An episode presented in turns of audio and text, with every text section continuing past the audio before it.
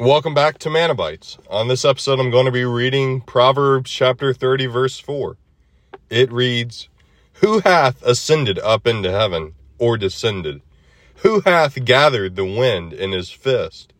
Who hath bound the waters in a garment? Who hath established all the ends of the earth?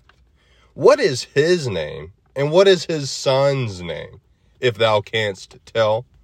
So I hope you guys enjoyed this episode of Manabites and looking forward to the next one.